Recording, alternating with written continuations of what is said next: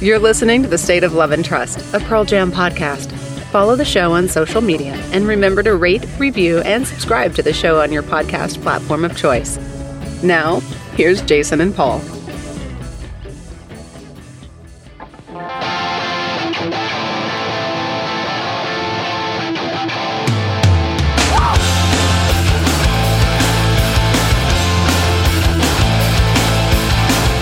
Welcome, everyone, to another episode of The State of Love and Trust. It's a Pearl Jam podcast, and I'm one of your two hosts, Jason Carapesi, and alongside me, as always, is Paul Gillieri. Paul. It continues to be hot here in Southern California, but we've got an even hotter guest. Can I say that? You can. we are uh, in the midst of a Pearl Jam tour. It is the best time of the year. This is the Christmas time of year, even though it's September. And uh, we're right in the smack dab in the middle of this nine show run, a little mini run. And there's a gentleman who has been involved in these tours for 32 years. We'll ask him right now. That's a prolific level of involvement, I would argue. It is. It is. It's a, it's a lot of involvement. Um, we've talked to Jimmy Shoaf. We talked to Lance Mercer. And now we talk to a gentleman who has probably heard every single live performance or damn near every single one multiple times over the last 32 years. Engineer, mixer, Brett Eliason. Hello, sir. Hi there. How, how goes it, guys? It goes well. Going very well. We're thrilled to have you on. Well, thank you. So I'm going to kind of just dive right into it. Um, I think many people, well, actually, you know, how about you give the listeners uh, a brief CV for anybody who's like, who's this Brett guy? Uh, Brett Eliason. I started with Pearl Jam July 4th, 1991, Wow. before the first record even came out. Uh, mixed a show at the Rock Candy Forum. Um, I was their front of house engineer through 2003 or four, something like that. Um, and when they took a break, I went off and started mixing uh, REM for a while before they uh, retired. And I started uh, in recording studios in the mid 80s. Um, met Jeff and Stone during their Green River days, and also I was around during the Mother Love Bone stuff, like a second engineer.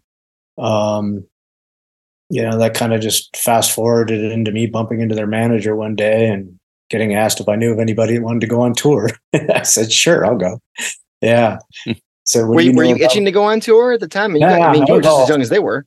Yeah, I uh I'd never really I'd done a little bit of club sound around Seattle, but it wasn't really my thing. Um, but I'd gone freelance from the recording studio, meaning I was, you know, struggling for money, of course. And uh, when Kelly said that, asked me about it, I said, "Well, where you guys going?" He's like, "Oh, we're going to Boston and New York for the new music seminar, and then we're making our way back back uh, across the Upper Midwest." I hadn't been further east than maybe Montana in my life at that point, so you know, You know, it's fascinating, Brett, just your involvement with Jeff and Stone in three iterations of their band with Green River, Mother Love Bone, and of course, subsequently Pearl Jam. I'm curious, what what what stands out the most to you about just those two guys specifically when you think about the wide spectrum of music that they've made, but specifically as it relates to seeing them within the context of three very different bands? Well, they played, you know, of course, major roles, but they weren't the writers in those first two. Um, uh, uh, you know, they I think they were working at writing throughout that. Um, but just watching them grow into the amazing, talented, confident, you know, deeply mindful musicians and individuals that they are now over all that time. Plus, they support each other and and uh, really augment each other so well. Now, Brett, you have said that live engineering is like mixing and mastering at the same time, but without any second takes, right? Yes. So, from both a front of house point of view and a post show remix for bootlegs point of view, can you take us through all the variables that you look for when you enter a venue um, and what you would prioritize um, your sound for? And, and, and, you know, venues that you've been in a number of times, like maybe like the Forum, Madison Square Garden, or places that you're brand new to. it's always nice to have some experience in a room for sure. Uh, if you've dealt with it before, I mean, there's things that change. Uh, number of people in the room, uh, how warm or cold it is, um, that all drastically mm. affects uh, just the way sound physics work in the room. Um, you know, you know the band, and your biggest thing is to get that the, that artist and their sound across in each venue the best you can. Um, most venues, especially sports arenas and stuff, it's a bit of a give and take, right? I mean, you're looking for clarity. Sometimes you've got to carve out the low end so that it's not rolling in the room, but then you lose some of that low visceral effect. Um, there's just an awful lot of that going on. Uh, you know, very, very few times a, during an entire year long tour do you feel like, oh my God, it all came together tonight? For me, for the band, the audience was really in, into it, especially after you've experienced it quite a few times. But there's those super magical nights that just don't happen for you that often once you when you're doing it every single day. Um, but you try to represent them the best you can, and and like I say, it's um, so much of it is finding that sweet spot for volume where you're not overdriving the room, but you're still filling it up right. You want to cover the venue as best you can. So even, you know, one of the things I always looked for when I started to learn more about it was once you get up and going, look up into the the way upper range seats. And if you see people cheering and dancing and stuff, you know you've got sound up there. Mm. You know they're clear and they're enjoying it, right? They're all sitting with their arms crossed. You're not doing your job very well. Um, That's interesting. Yeah, I mean, you uh, can tell a lot by just how people are reacting to it, right? yeah, no, for really sure. connected to it, then you know that what's hitting them, they're enjoying. So I mean, there's a moment in every Pearl Jam show where you get that that moment in a live, you know, and everyone's doing the hands, you know, hey, hey, and I, I, that is the moment where I, Jason and I invariably always turn around because whenever we're fortunate enough oh to be God. somewhere on the floor, I mean, it's it's funny how often I find myself turning around because the view of that many fans just in celebratory unison just embracing and connecting through the music is just as powerful as what the band's pumping out from the stage in front of us. And so when you see that way up in the rafters, I, I totally get it. You know what I mean? Does it feel like a big win when you see people in the in the uh, corners yeah. actually I mean, responding the same way? So the first time, not the fir- well, we've been playing clubs, right? And then we go over to Europe the first time, and we were playing the uh, we did a couple of German ones that are now huge, Rock am Ring and Rock am Park. Back then, there were like 10,000 people. Um, made our way down to uh, Netherlands. We were playing the Pinkpop Festival, and there was you know 50,000 plus people there, maybe even more. 1992, I think, mm-hmm. early uh, springtime. And uh, I'd never mixed in front of that many people. Um, David Byrne was on right before us, mm. solo. Uh, his engineer is amazing. Had two analog consoles for all the inputs because there was so much stuff, you know, horns and background singers and drums and bass, and just the guy was just working the whole time. And I've had like maybe twenty inputs. I was scared death looking around at this crowd. And I'd beg, well, not beg, but I'd ask the band to start with something very vocal centric so I could get Ed's voice tuned up. We weren't even carrying our own production at that point. So you're using whatever the, you know, provided PA console and everything was. So you're kind of trying to rough it in during the band before you um, without even hearing it. It's no, there's no sound check. It's there. They come on, they go. I could be disastrous if you're not somewhere close. So they, uh, Ed actually came out with acoustic guitar for the first time and did Redemption Song. And oh. it was beautiful. I didn't know it was coming. It was just beautiful. When, when did he do that? What's that? When when did he do that? Because the first song they put as a band was Even Flow at that show? Yeah, no, he was on right before Even Flow. Oh, cool. Yeah, he he opened that with that uh, acoustic bit. Now maybe that never made. I didn't know. Made the boot or yeah, yeah. Mm. So uh, it allowed me to dial him in, get him real strong. They opened, then they the band came out. They went into Even Flow, and I just had my head down and was working away, getting this together as fast as I could. And by the first chorus, I was like, you know, this is sounding pretty good. And I looked up around me and, you know, the whole crowd was bouncing up and down. that was the first time I've had that kind of an electricity run through my body, you know, hair standing on your arms a whole bit. It was just amazing. You're the gatekeeper, Brett. Yeah. Without you dialing the faders, they, they aren't hearing shit.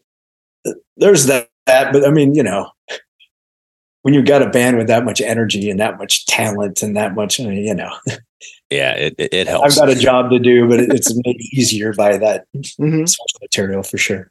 Is there a venue that you would say is your, your favorite one when you look back at all the performances? One that stands out like, man, I, I really loved working with them there. Madison Square Gardens one. Um, what's the Montreal Molson Arena? I think that's It, what it was called Molson. Yeah, I'm sure that's Yeah, yeah, yeah. Done this for a while. Um, uh, Great Woods, Boston. I'm sure it's not called that anymore. Is that the Mansfield one? Yeah, Oh, okay. That's Yeah. great. Great. I mean, the those Yeah. are wood, the big wood. iconic shows. Yeah, Yeah. yeah. Yeah. Um, I always enjoyed the Washington D.C. What's the name of that one? Um, Got Constitution Hall one. No, no, that's a hard room. it's cool, Not the. No, the, um, uh, are you talking the about the uh, where, the Capitals and Wizards play, like the basketball arena? no, no, no. It's the outdoor uh, amphitheater. Um, it's the first one of its kind, actually. Oh, is it in Maryland actually? Yeah. Yeah, yeah, yeah. I can't remember the name of it. I know what you're talking about. It's interesting. You you you called up two basketball arenas that ordinarily those don't have the best acoustics, right? Uh, for for whatever reason, I always got along with them really well. I mean, um, I've done a few different bands in MSG and always had a good time in there. That's a good sounding room. Part of the problem, the older rooms, they actually took into account, I think, the idea that it wasn't just going to be a sports venue, Mm. right? That there's going to be other musical events, other things going on in there. Modern sports arenas are designed so that it's all crowd presence on the floor, which also means that it's really, really high endy in that speech zone, right? To get that crowd presence. So it's got this that that high end swirl that you have, engineers have to fight in those places. Well, they're designed to do that to add that excitement to the floor for Mm. the players, right? Uh, and, and it's kind of the antithesis of what we as music engineers want to see. So when they when they redesigned the the uh, the forum out here in Los Angeles, because obviously you were there with them in '98, they've played it before when it was still in use by the Lakers and the Kings, and then they rejudged the whole thing back in like 2010 or something like that after that run of Prince shows, and I imagine it's probably nicer because they did it for music, right? I don't know. I haven't been in there since the. Uh, although I love mixing that room. That was a good sounding room, Mm. uh, the way it was back in the day. It, it's interesting, Brett. You you bring up the the experience of Pearl Jam as a band because specifically when they play live. Um, you know, we, we spoke with Jimmy Shoaf recently, uh, Dave uh, Dave A's drum tech, and one of the things that he really emphasized uh, about their second record versus was that the live experience of Pearl Jam was really really well captured on that record um, in the studio, and I think that a lot of people today think that Pearl Jam essentially makes records to play them live, and that that's based around the idea that, that this is the message, the signal that they kept communicating.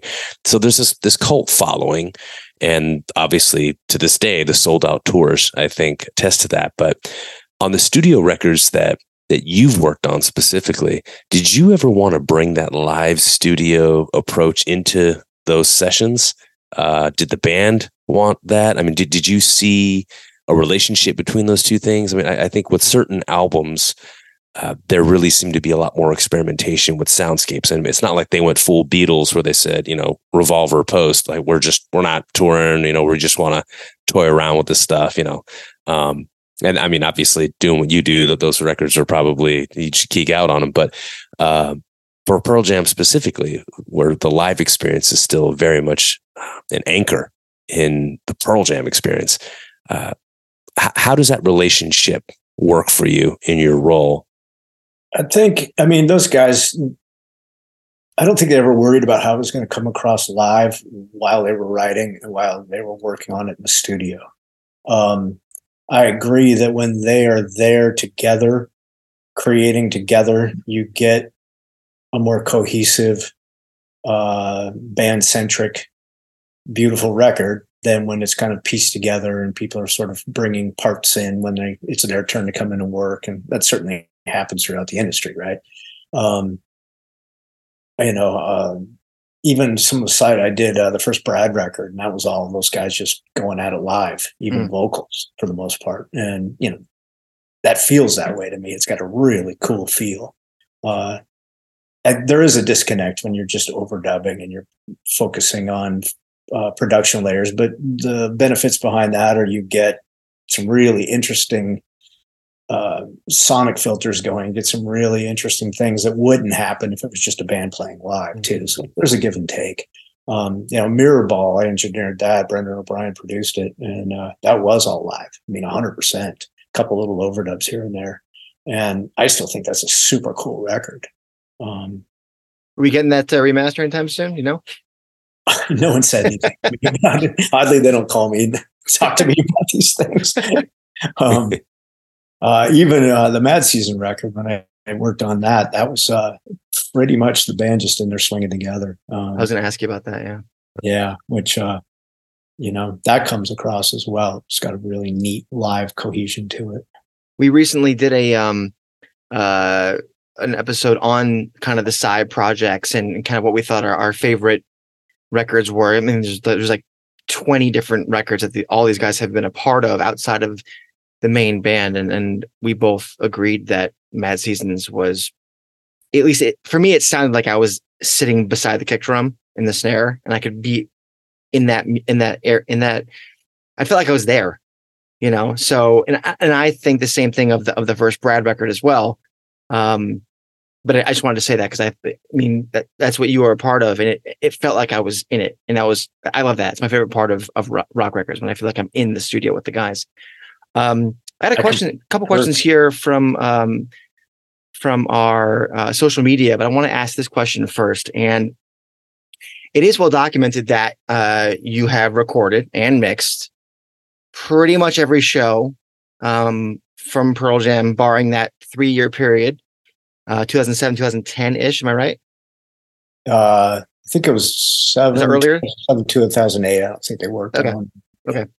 Um, and you said you in, in an interview many years ago that you went from uh, cassettes to DAT tapes to ADAT tapes to Sony PCM 800 consoles and then eventually to Pro Tools. So obviously the technology advanced and advanced, advanced. That is a good thing in a lot of ways. In other ways, it's not. I know that you said you still have a lot of analog um, equipment in your room there uh, in Trail Mix, um, where you do your home, um, your work at home. And I want to know: Is there anything that modern technology does that old tech actually does better for you? I think part of what modern technology does, uh, I mean, it gives you a lot of tools, it gives you the ability to really get tweezy with things, but that's also not necessarily a great thing, right? Um, when I work on bootlegs, I try to keep myself as live oriented as I can. Um, you know, I'm certainly not trying to fix anything, things like that. I mean, that stuff goes out all its warts, and that's the agreement. But um, but you know just running something to analog tape especially like even the old reel to reels you had 24 tracks or if you linked two of them 48 but you know you had 24 tracks so you had to keep everything focused your setup had to be smaller everything had to be simpler Mm. it also made it rawer it made it a little warmer in some ways um, you know it, it keeps the band from going crazy. I mean, I think they're up around seventy some inputs now, and a lot of that stuff from one-off songs, right? Things that'll show up like a drum machine for You Are or something like that. It's on the list. It's on the input list. If they play it, they're set. The crew is set. Everybody's set to make it happen. So there's quite a bit of that, but uh, you know, there's still a big, big production going on there, and um, you know, that certainly adds a workload to everything. You know, um, whereas the old days when it was just 20 inputs, it was just those guys and a couple guitars, bass, and drums, and a vocal. You know, there was something special about that too. But um, So uh, th- these are two questions um, from some of our listeners here. This is at PJ uh, Obros. Did I say that right, Jason? Uh, I think it's PJ Bob Ross. Bob Ross, Obros. Nice. Nice little amp right over here. Yeah, there you go. Yeah. Uh, do you think we will ever get the 2007 tour shows? I can't answer that. Uh, I, Okay. don't know why they never released that stuff. Um, but that's up to you know management and band. Um, but they are recorded. Presumably. I wasn't around for that, so uh, Oh, I, okay. uh, you know, I do not know if it got recorded. or. I think so. But this one comes from uh, Patrick Bogle. He asks, uh, "When did you start thinking that you were recording shows that may be released?" that whole thing came about. I mean, uh, Ed and Jeff specifically always wanted copies of the shows. And Oh. so, like I said early on, the, the cassettes I would run, those would end up in Ed's hands because they wanted to listen to what was going on and oh, maybe be a little self critical. Um, they really wanted audience presence. So, a lot of those were just a stereo mic in the room so that they could hear their performance as well as hear the, the crowd in there, you know, hear kind of a representation of what the show was like. Um, that went on to DAT. And then I still made cassettes for Ed off of that. Um, I believe he still gets copies of all the shows. Um, the multi-track thing happened. I built a little, uh, not little, but a uh, remote recording. Oops, sorry, remote recording. Um, you think I'd know better? Yeah, uh, remote recording uh, rack for Jeff Ament, and it had 16 tracks of ADAT, which was a VHS tape format at the time. And he asked me if there was any way that I could capture the live shows on the multi-track. And I talked with uh, my system tech, uh, well, PA owner, Dave Levine, Dave Rat, um, brilliant man. And like, well, here's an easy way to grab it and still have, you know, unique, not unique, but uh, individual control over every track. And only 16 tracks meant I had to kind of sum some things. And, you know, the tapes were only a certain length. And so they'd run and run out. And you have to switch the tapes in the middle of the show miss stuff. But I started, uh, we were in New Orleans and the band was working at Kingsway. That must have been Vitology era, I'm thinking. 94. Um, yeah. Yeah. And uh, uh, M- Kelly, their manager, asked if I could mix a bunch of that stuff, just go through tapes, pick out some bunch of different songs that I thought were good performances. and they were planning on using it as B sides and some other material. And so while they were in, I went and found a really cool home studio, had a nice Neve console, had ADATs, et cetera, et cetera. I just brought my tapes in, spent a couple of days just combing through things and mixing it, real live versions. These are just random Um, performances, or or was it one show? No, no, it's from uh, however many shows we had down at that point. that Wow. I had with me. Um, I don't remember how deep into the tour we were, but it was certainly you know over a dozen shows, probably closer to twenty. Do you have a Um, favorite show, Brett? Like one that the, the one that stands out, you're like, ah, that, that that's the one that I'm most proud of, or that's the one that I I don't think there's one, just one. Okay. Um, I mean, there's so many moments. Uh, Soldier Field, Chicago, '94 was amazing. Uh, we played two nights in '98 here in Seattle at the uh, Oh, the football field right next to the Memorial, the Memorial Stadium, and we were the first show allowed back after a Black Sabbath show there that made sure no one got to play there for a while, um, and uh, just volume. And uh, uh, there were two nights, and I think the first night was really hot and muggy in there, and it never cleared up for me. But for some reason, the second night there was a little light breeze. It didn't get as hot in the stadium and the band really played well. Just a really fun night. But there's a know, probably a dozen of those I could name.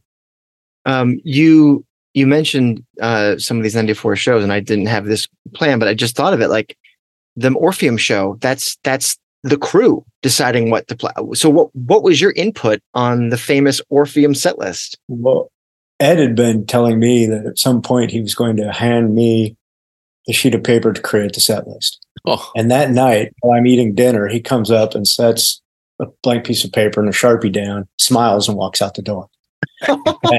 Fortunately, I was sitting there with the rest of the crew because you know I don't know the tunings off the top of my head. I mean, there's so many things you got to think about, right? Yeah. You don't want to have to have guitar changes every single song and that kind of thing. So we started working on it, and uh, you know, I named the half a dozen songs I really wanted to see on there. Um, but between us, myself, Jimmy, uh, Tim Quinlan Scully, who passed on a Mm, few. yeah, yeah. Um, who else? George. Uh, oh yeah, George Webb, of course, of course.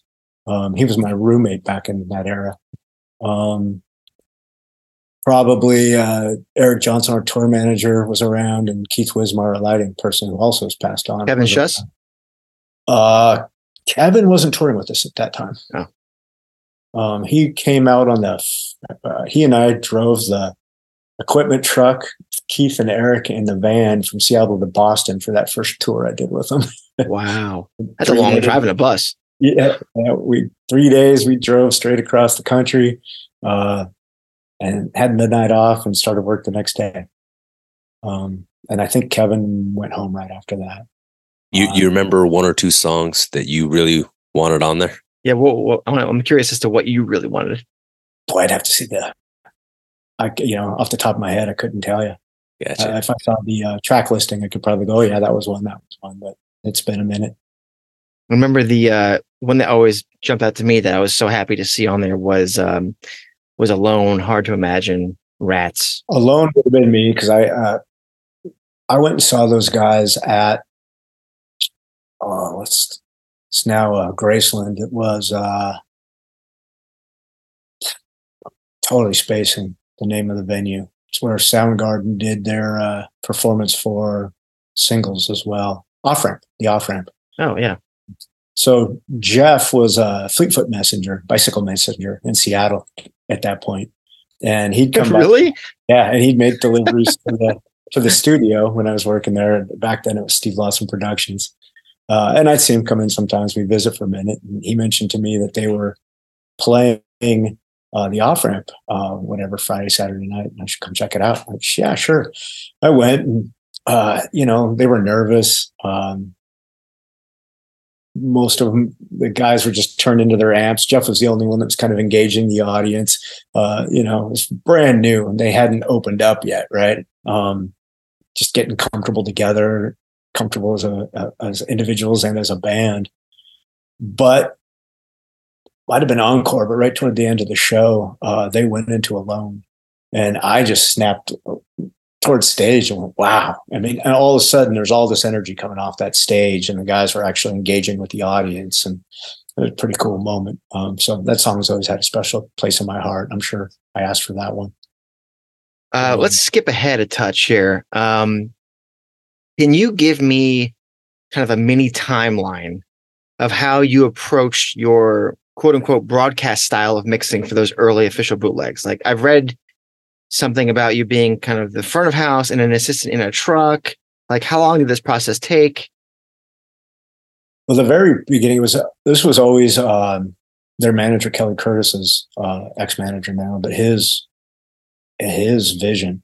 He kept asking me if there was any way we could mix these shows and get them out in front of the bootleggers because they were being so heavily bootlegged. Mm. And back then, Wait, what year was that? oh, Yeah. right at the gate. I mean, you know, you're talking into 91, 92 when he Oh wow. Okay. yeah. And uh, he, um, I don't know if you know how that all works, maybe, but um, back then, anyway, somebody with a crappy pocket mic could sell their recording to a label in Italy where there is no copyright laws. Yeah, yeah, that's They where would- most of those those old Jason. I talked about this. You- with you these old into a record bootlegs that we have. Yeah. Yeah, yeah. So The, the song they- titles they- are not even accurate, but Yeah. they'd master it, sort of, you know, get it printed to disc and bring it back into the U.S. as a, you know, a imported box Import. set, forty Yeah. bucks or something like that, Yeah, right? yeah. And, and, you know, not fair. One, the band doesn't see anything from that necessary material, but two, it was a you know crappy recording. Just not every now and again you find one that wasn't horrible, but um, Real quick, hold on. Before you continue this, I have a quick question. How do people get the soundboard recordings if they're not you? Because there are a handful before the official bootlegs came out that are not vault releases that we just happen to have soundboard. How does that happen? when we were playing uh, shows where somebody brought in augmented production and or we're doing a festival or something where we're playing on someone else's PA, they Ah. could sneak that in somewhere without us knowing it, without me Mm. knowing. It wouldn't be right off the console, but there's a, a lot of places they can pick the stereo mix from because it's sent all the way back up on the stage to Right. get to the amps, and right? So anywhere along the line, they could grab them. And I have heard a couple for sure, but Yeah. Um, So they wanted uh, to do this early, early on. And obviously the band was like promoting fans trading tapes for free. Oh yeah, but always. but the idea of making a business and getting ahead of these um, bootleggers, the naughty ones, Right. was very early. so eventually, how how do you get to like, oh shit, I can do this, and you guys decide, hey, 2000 tour, we can do this. I built my first home studio. It was in the basement of our house, uh, Pro Tools based early, early on. Your wife must have loved this. Oh God, Yeah. she's so happy I have a building now. Um, you can imagine, yay! It's Pearl Jams snare drum again for ten hours. Um, but uh, patient lady. Um, but uh, anyway, I was uh, talking with Kelly about my studio, and he he stops. He looks at me and goes, "So can we do the bootlegs now?" and I thought about it, and I went, "You know what? We might be able to make this work." Um, we were doing a couple warm up shows. One at the Mount Baker Theater that I've since remixed, and it was a vault show, I think. Um, Is it Bellingham? Yeah. Yeah. Yeah. Another one up uh, in Vancouver. Um, I think it was a radio promo or something. I don't remember. Both smaller venues for that era. And uh, I brought it home, and John Burton was working with me back then. Uh, brought him out to help record. He wasn't working for the band yet. Um, he he recorded the shows for me, so we made sure we caught it all and um, took notes as it was going. And he joined me at the house. I mixed about Mount Baker Theater one after already promising that we could do all of the European tour that was coming up in two weeks that I had off after that tour.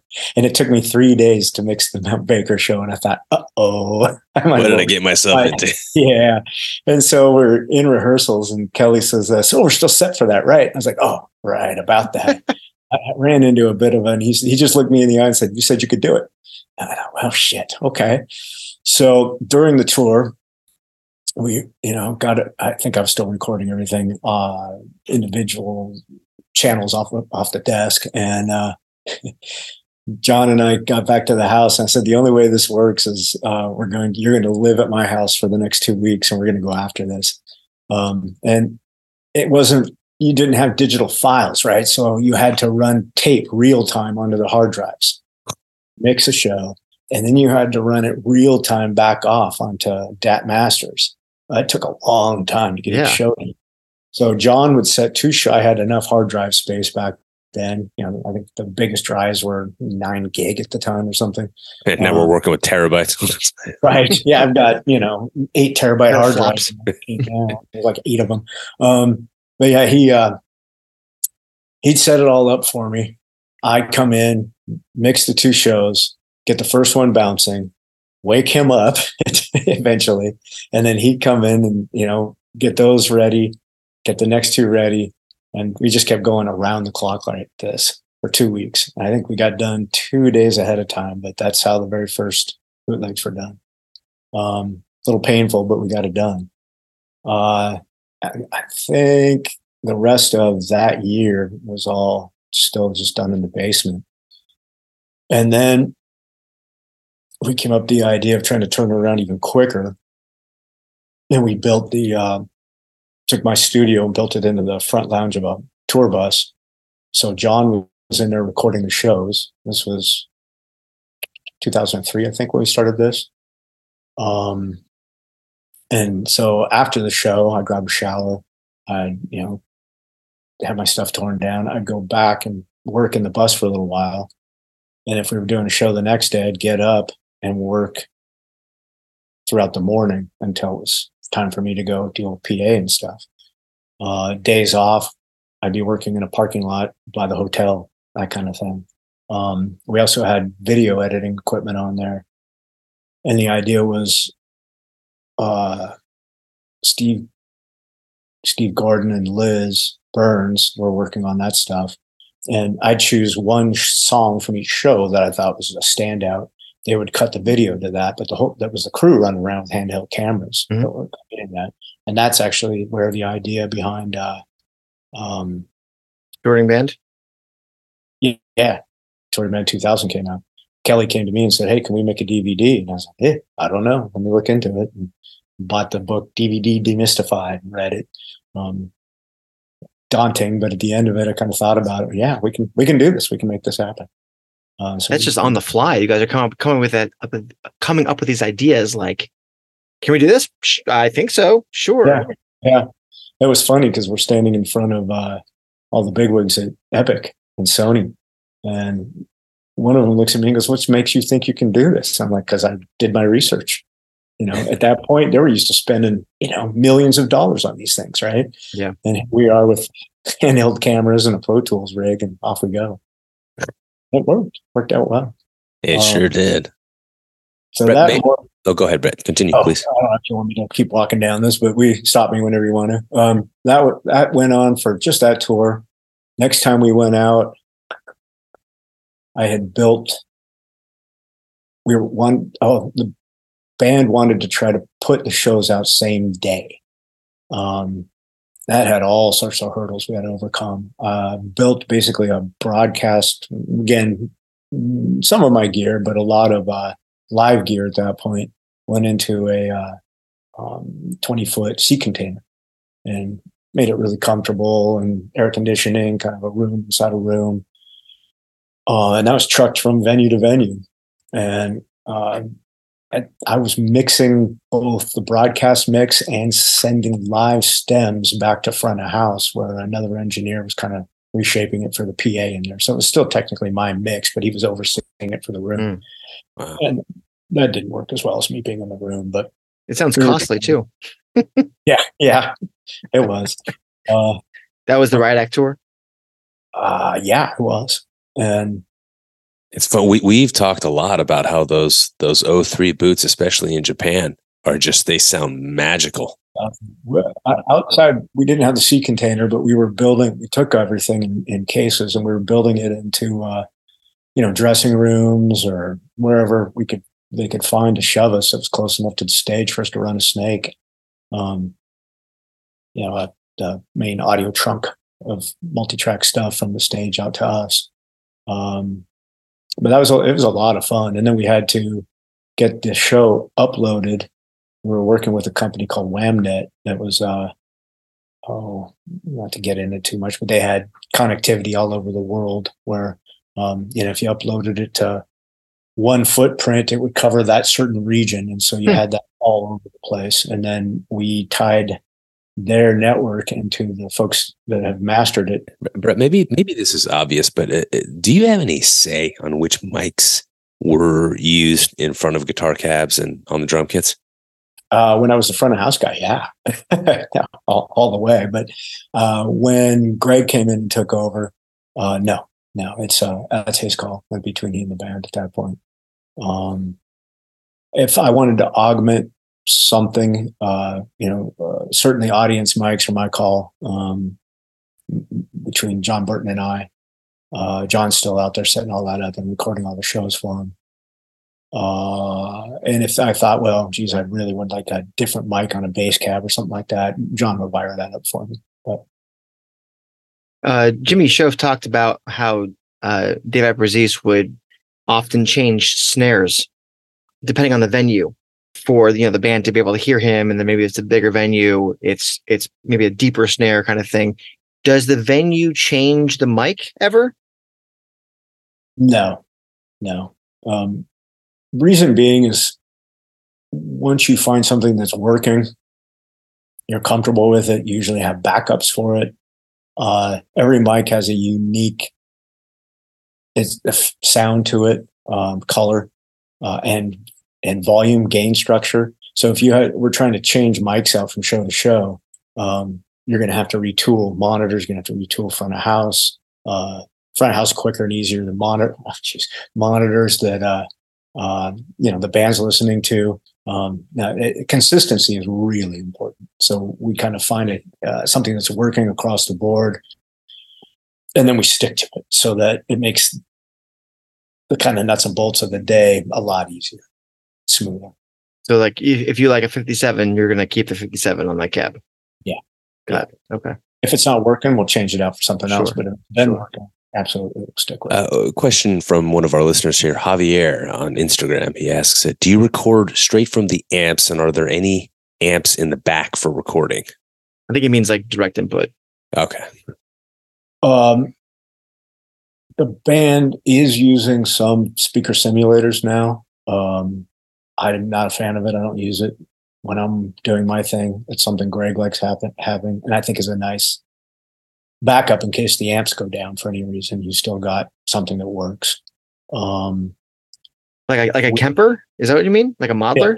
Yeah, not a modeler so much. Uh, it's a uh, so you're still oh, like a um, what are those thousand dollar things? Those little those little boxes.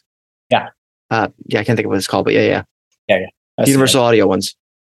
Uh, there's they have one. I don't remember what these guys are using. Um, and to tell you the truth, I might even be wrong. That it's not just a speaker simulator. It may very well be a amp modeler as well. I don't. Well, Mike had um, for the first time last year's tour. He wasn't using. He had we had one of those digital modeler fenders, those new ones. Yeah, yeah, which but was he- strange. But he also had two other amps up there with Yeah. it. So Yeah, yeah. he still had.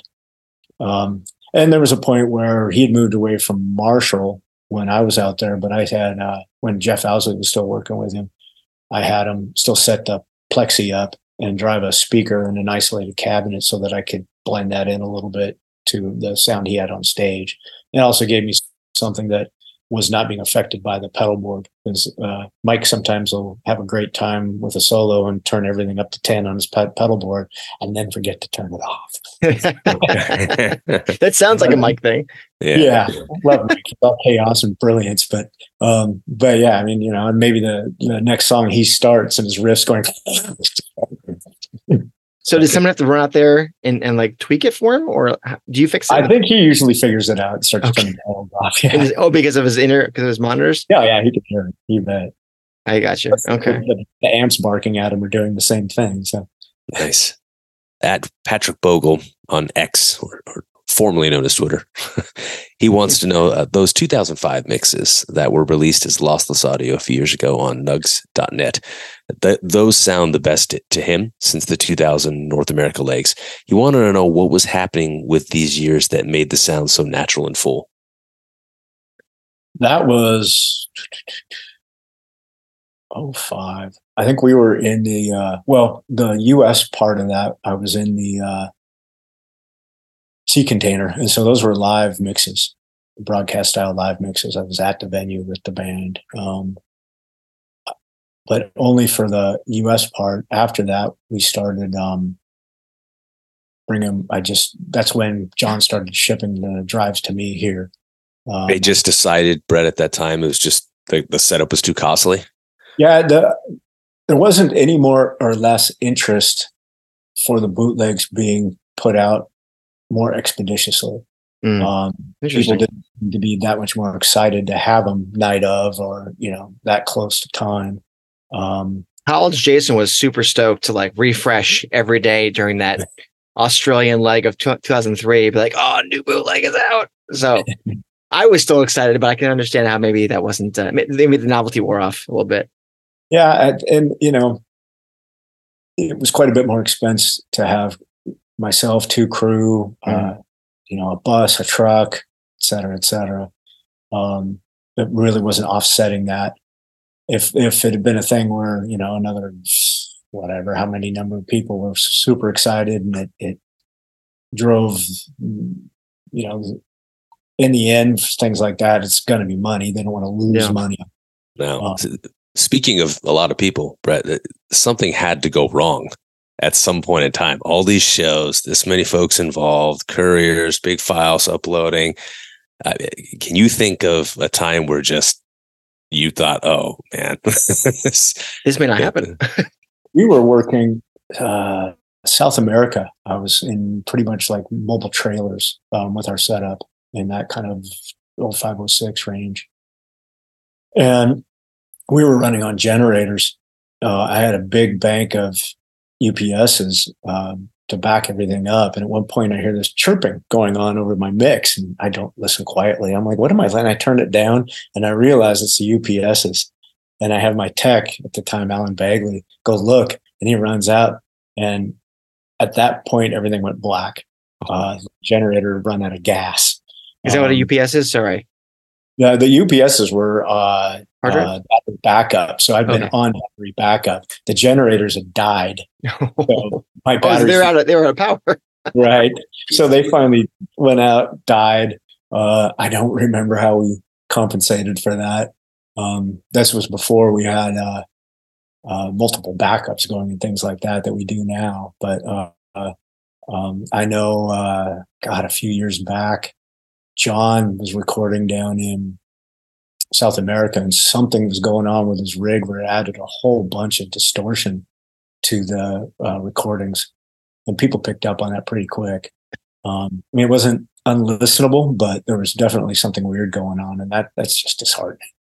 Um, well, sp- speaking of a, of a of a weird distortion thing, um, I, I actually wasn't even going to ask this, but you kind of brought me to it. Um, Jim Gonzalez on Twitter asked about the 2005 Philadelphia show, and I will say that I I was there. It was fabulous, and there was at the beginning of Crazy Mary a really weird squelch feedbacky thing, and the band stopped, and Ed said he was freaked out and didn't want to restart it, and Stone was the hero and said, "Let's carry on." Do you have any idea what the hell happened there?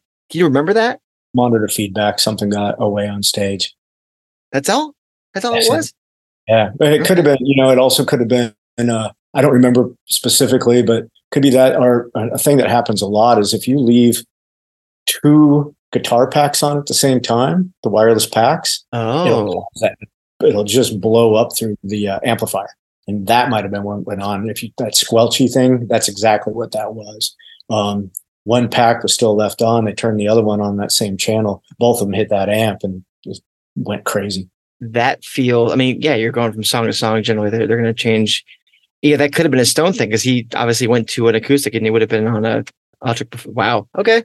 Yeah. Interesting. Fun Yeah. little. There, there you go, Jim. Yeah. Your your your query has been. He's probably I been mean- waiting 18 years for this answer. The fact that a live show works ever, if you think about the fact that one wire somewhere, just like a Yeah. car, can bring can kick the wheels off, right? The And whole where the hell is it? Right. Right. I mean, you got some very sharp people trying to keep on top of that stuff every day. But I mean, just law of averages. How is it that that thing is put up and works every single day? It's pretty mind boggling. Brett, when discussing uh, the process for choosing the performances for Live on 10 Legs, uh, you said that the band gave you a set list and that uh, you'd split up every performance of each song amongst a group of people. Uh, do you recall who was in that group and maybe a little bit more about the process of narrowing down those best cuts? Uh, it was myself, John Burton, uh, Tim Bierman, head of 10 Club, and I think Christian Fresco, who was uh, the head of uh, record label at that point. I think that was all of us. Ultimately, um, I would review everyone's choices as well, just to make sure that I agreed uh, with what was going on. Because sometimes my ears would pick up something that a non-engineer, non-mixer type won't. Um, but it, it really that's that's a. I mean, live on two legs. The first one I went through forty shows myself. Oh my God. And wrote a binder worth of notes. To You still have that binder? It's probably with the uh, masters in the tape vault. I bet. Oh wow. And, and they gave you the set list for that one as well. And you No, just I had to. I just made it up. Uh, I just chose all the sat in front of Stone was principal on that one. So those guys will split things up when it comes to projects like that. And it's usually Stone, Jeff, or Ed that are driving the bus. Um, Stone and I worked on that one together mostly. Uh, not to say the other guys weren't in and out, but he was there every day. Um, and he helped shape the set list, but it was predicated upon my song choices that all were working really well. The that I did not know that that you kind of did you choose a set with the the order track listing as well, or did Stone say I want to Uh, lead off That was the band that, um, for sure. Okay. Uh, it was just the, the individual performances that I'd chosen. the the quirky thing about live on two legs is one song is two performances even flow why The uh, main body was the grooviest, best feeling, and it didn't have as strong a solo in it. Mm, And Stone said, looked at my notes, went, "This one says great solo. Solo. Can you put them together?" And um, You This- Frankensteined it from there. yeah, I I mean, studio, you do that all the time, right? You might have half a dozen. Hell, I've done projects where there was twelve to fourteen takes, and you'd listen through each section, each take, tape, and razor blade it and put it together, and got pieces stuck all over the wall with notes on them, and um, and we didn't do that, but I was, I was still ADAT, and I was copying all of the um, performances off to analog 24 track to help warm them up from the the ADAT version. Uh, the tape tape just does a marvelous thing with audio, and the early digital formats weren't great, um, so that helped warm it up a bit. And then basically, I just dumped the back half of that second version of Even Flow onto tape and just cut them together.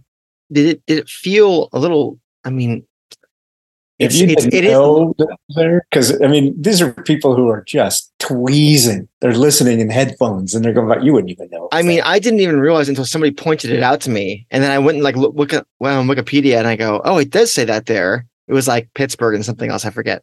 Um, you don't hear. I mean, to your to your credit, you don't hear that um per se. Some uh, someone knew and wrote it down on the internet, and of course, the internet's true.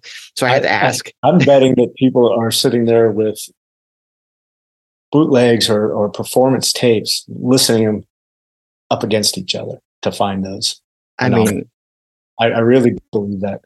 I, I I've got a pretty damn good ear for that band and for that kind of thing, and I would pick that out. So I I mean, it, the the mix you don't you don't see that mix, you don't feel it. The only thing you could think of is I remember I had I randomly had on whatever the whatever the first half of that song is from whatever the show is. I had it, that show on randomly as a, just in my background, and I heard the opening of of Even Flow, and I go, "Oh shit, this is from Live on Two Legs." And then I got to the solo, and I go, "Doesn't sound the same to my memory." And then someone pointed it out to me, and I go, "Oh shit, there's trickery afoot." And I Well, the did. I mean, you wanted the most exciting version of that for the record you could, right? Yeah. Does that feel like a lie though to you at all? That no. I mean, hell, No. most of the live records you grew up with were completely overdubbed in the studio, and we didn't do that.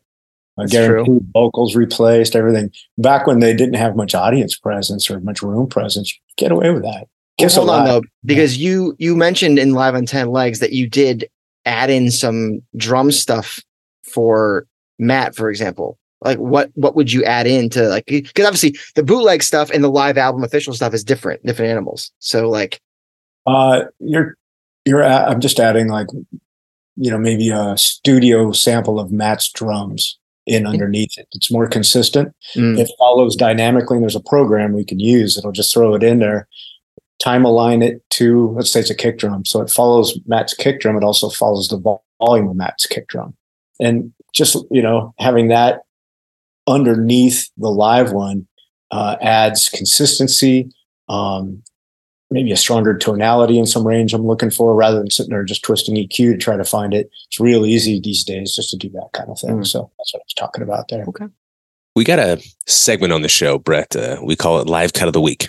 And uh, we do something similar where we, we pick our favorite performance of a song. However, uh, we do have these, I should say, I have these it started with Paul. self-imposed, uh, these self-imposed guardrails uh, where it has to be from the album tour cycle of its origin. So, for example, best version of uh, you know "Hail Hail" needs to come from 1996, right? I'm not pulling something from 2010.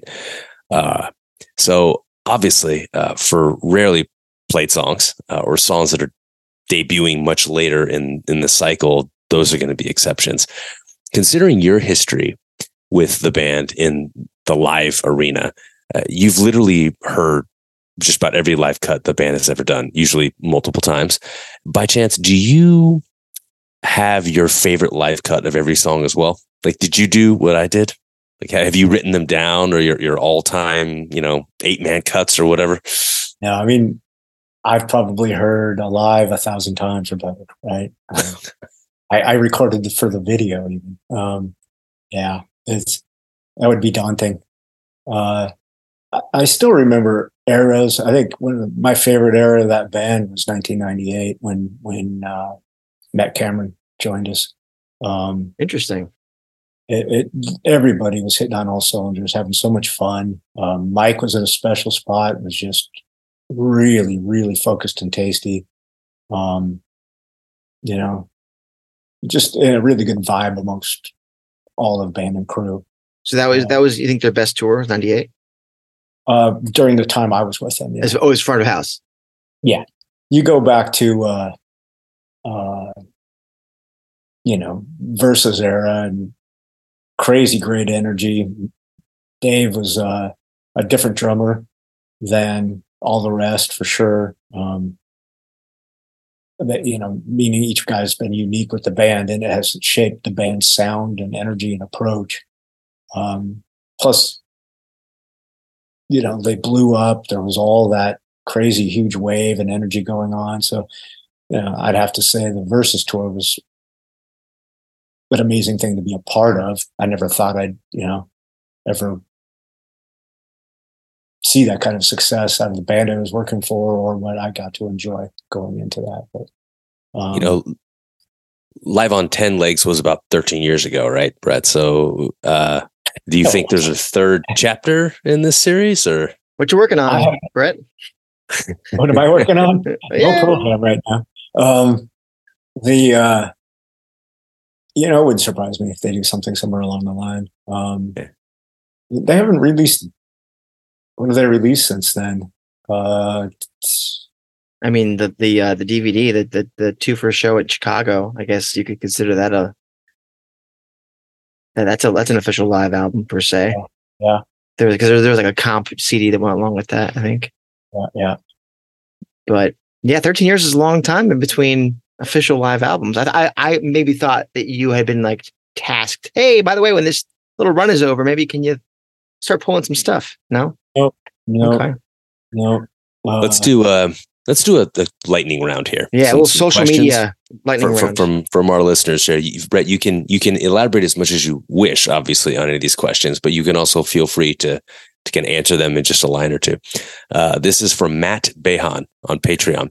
He says, "What hidden gems do you know of that Pearl Jam might release someday, and uh, any more earlier live bootlegs in in the future?"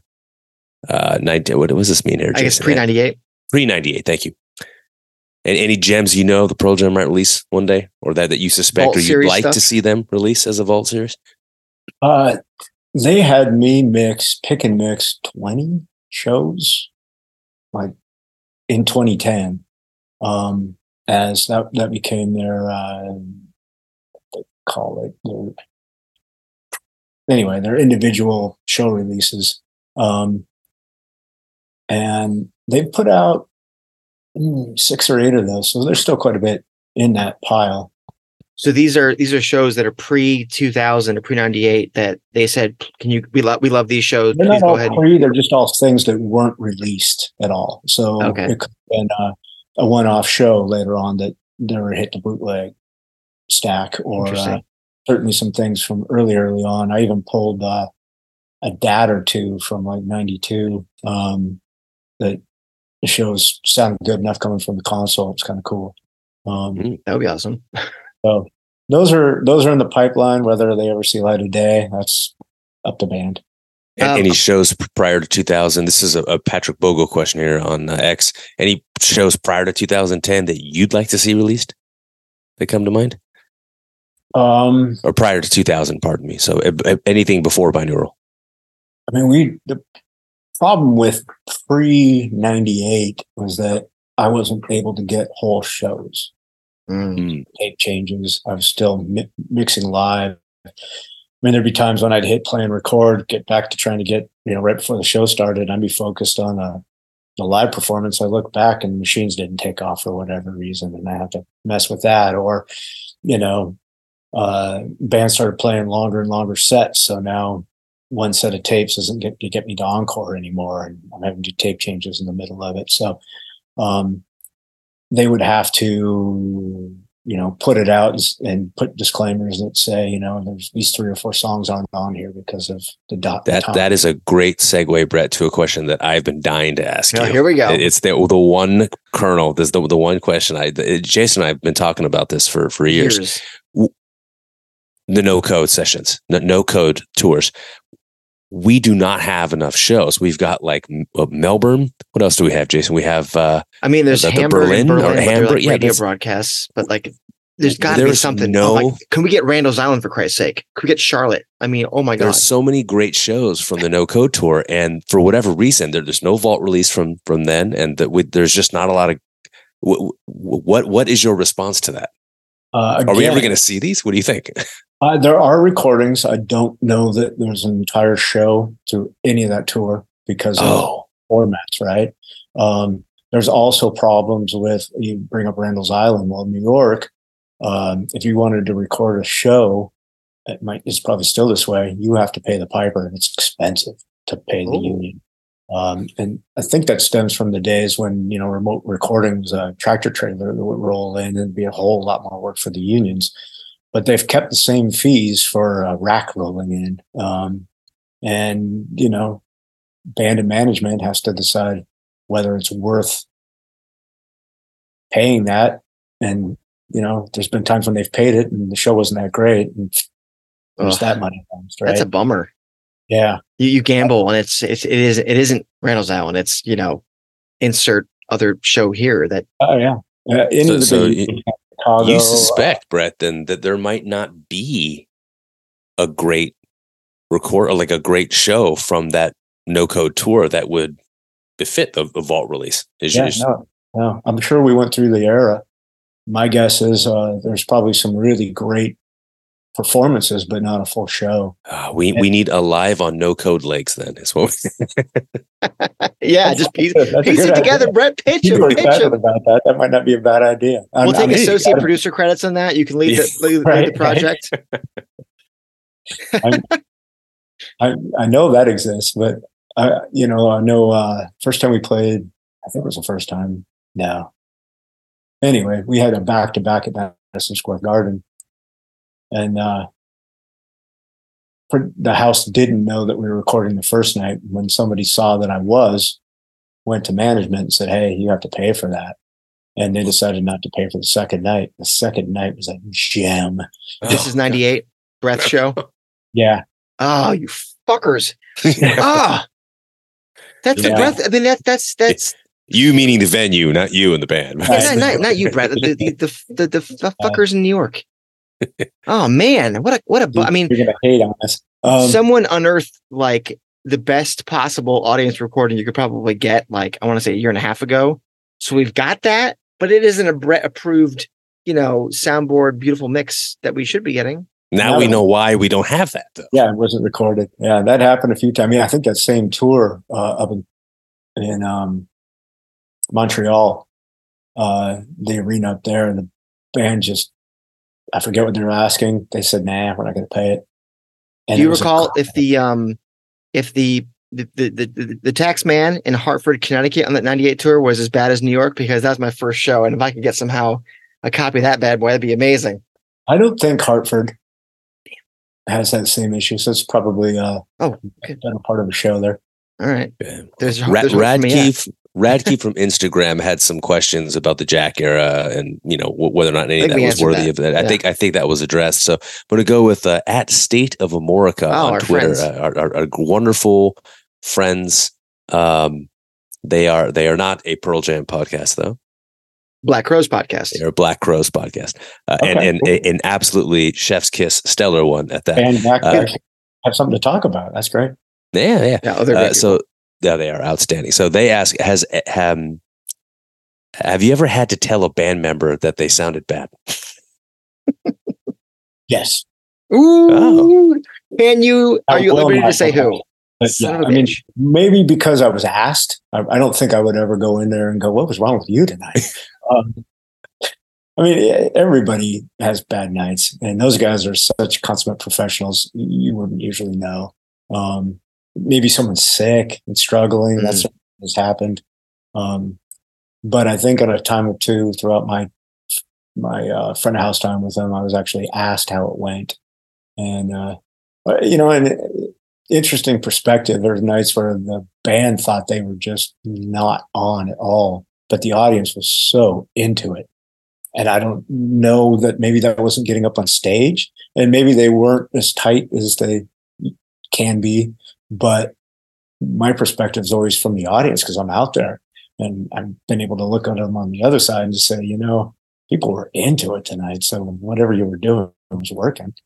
It's amazing to think that if you think you're at a five and the audience thinks you're at a ten, that's a pretty great, Yeah. Yeah. pretty great thing. Yeah, for sure. All right. Um, Chill Mickelson on Twitter. Uh, I don't know if you actually were on this tour, but uh, assuming that you were, any not on it, but recorded these and, and mixed these. Any idea if any of the 2016 Temple of the Dog stuff was recorded and available? Um, I'm sure it was recorded. Uh, Was, was it, that wasn't you though? No, I was okay. not. Okay. That, so, um, I'm uh, I'm sure those guys would have recorded that. I, I I can't verify that right now, but just knowing the the entities involved, that Mm. I'm betting that there were recordings of it, and I'm betting there was great shows too. Brad uh, Brad Arundale on uh, Facebook and Matt Behan on Facebook or Instagram, pardon me, wanted to know how do you feel about the number of shows that have been recorded but not released? 2007 tour, 2013 Wrigley, Vote for Change tour, Pearl Jam 20. Do you have any position on any of that or? So, wondering about what I feel about the stuff that hasn't been released. Yes. Yeah. again that that comes down to what the band wants and doesn't want there's if something's not out there it's because somebody wasn't feeling good about it for whatever reason Got it. there's like i said there's some gems from the past but there's also a thing in the band where they're kind of tired of looking back all the time they want to look forward um and i get that too Mm. so Okay. I think what you're looking at is, you know, uh, sometimes it's uh, all the members. Sometimes just an individual just says, "Nah, I don't want that out." That's That's interesting. Kyle Meredith from um, the NPR radio station in Louisville, Kentucky, uh, just recently spoke to Jeff Ament about, um, I think, Deaf Charlie and then some new Pearl Jam stuff, and and bugged him as he did bug Stone actually a few weeks prior about this whole thing. Like, is there extra no code era stuff, yield, box set, like live things we haven't heard, demos, and like I think it's why we always bring it up. And obviously you can't, you're not in charge of that, but like, I'm curious if like you have any kind of personal attachment to like, oh my God, that show was amazing. I can't believe they didn't, I, I how would, cause you're, you gotta be a fan. You could listen to these things for years. There's gotta be some shows where like, oh my God, I wish people could hear what I've heard. Um, I don't know if it was ever released. I might have mixed it. Constitution Hall for the very first time with Jack playing drums. It was his first night. Uh, Neil Young played with us there. It was a, uh, I think it was a vote for change. Uh, Yeah. glorious Voters for choice, 95, right?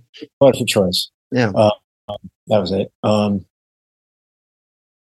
the uh, that show was amazing, and Jack. I wasn't sure how his style was going to fit the band, but it was just so groovy and uh, a great, great night. And if that hasn't come out, that should. That was a great show. Well, Brett, Um, nobody affiliated with the band cares a monkey's booty, what we think, but they might listen to you. Exactly. So feel free to pass. to we can pass ban that drum all day. It doesn't matter. I You got some pull. thought That too.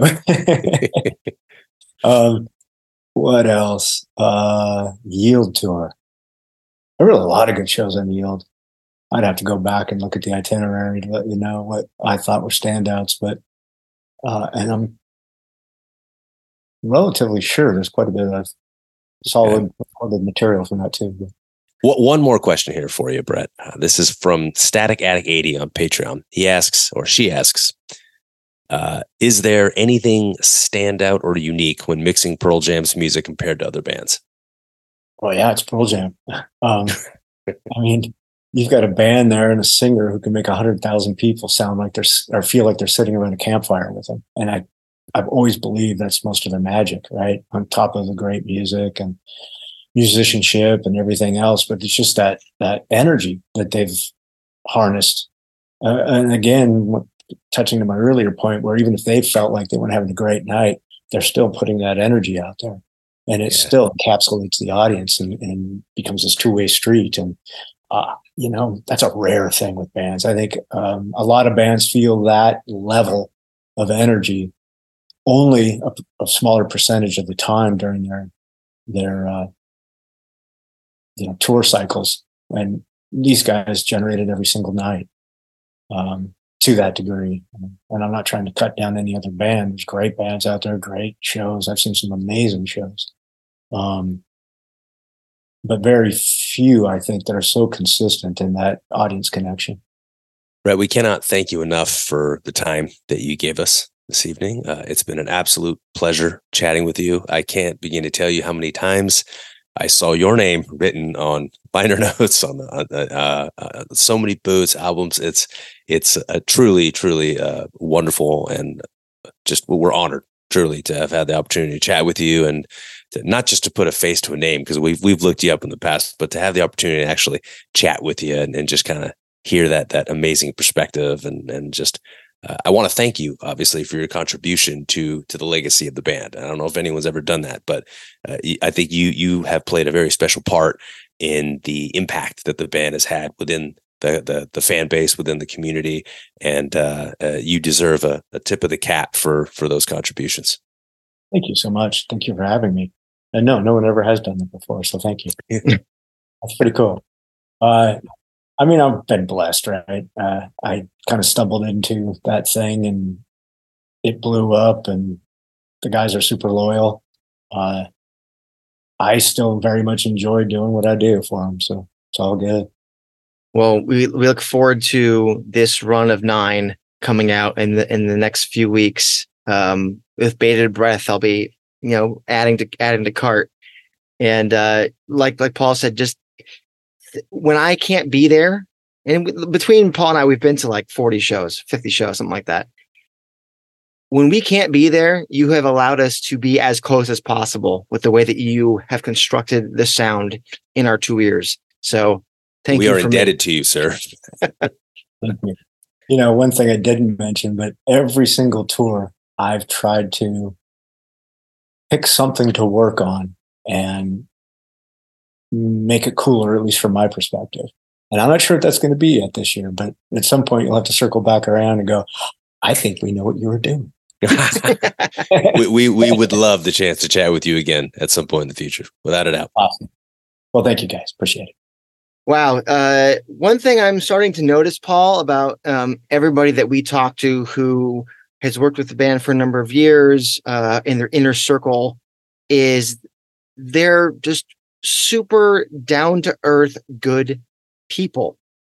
They are. Well, I mean, I, I, would expect nothing less of the band. And so it's, uh, like I said, you know, you get an opportunity to work with good people. I think this is any industry, you know, good people attracts good people. And Pearl Jam are, are you know, stand up classy acts. And it, it, it stands to reason then that the folks that have been working with them for an extended period of time are not just there because they're talented. They're there because they're, they're truly, you know, gems of gems of a of a person, one way or another. So, well, uh, as this episode is coming out, uh, you're probably getting ready for night one in Chicago, maybe night two in Chicago if you're on a little bit of a delay. We're in the middle of a friggin' tour, people. Get excited. Um, and we hope we, we could give you a little bit of a perspective on the boots that you're going to be listening to in a few mm-hmm. weeks' time. Uh, thank you, thank you, thank you, thank you, Brett. And that's it for this week. But I say that's it, but that was a lot. Yeah, it was a lot. Yeah, I my, my I think I enjoyed that conversation more than the algorithm did.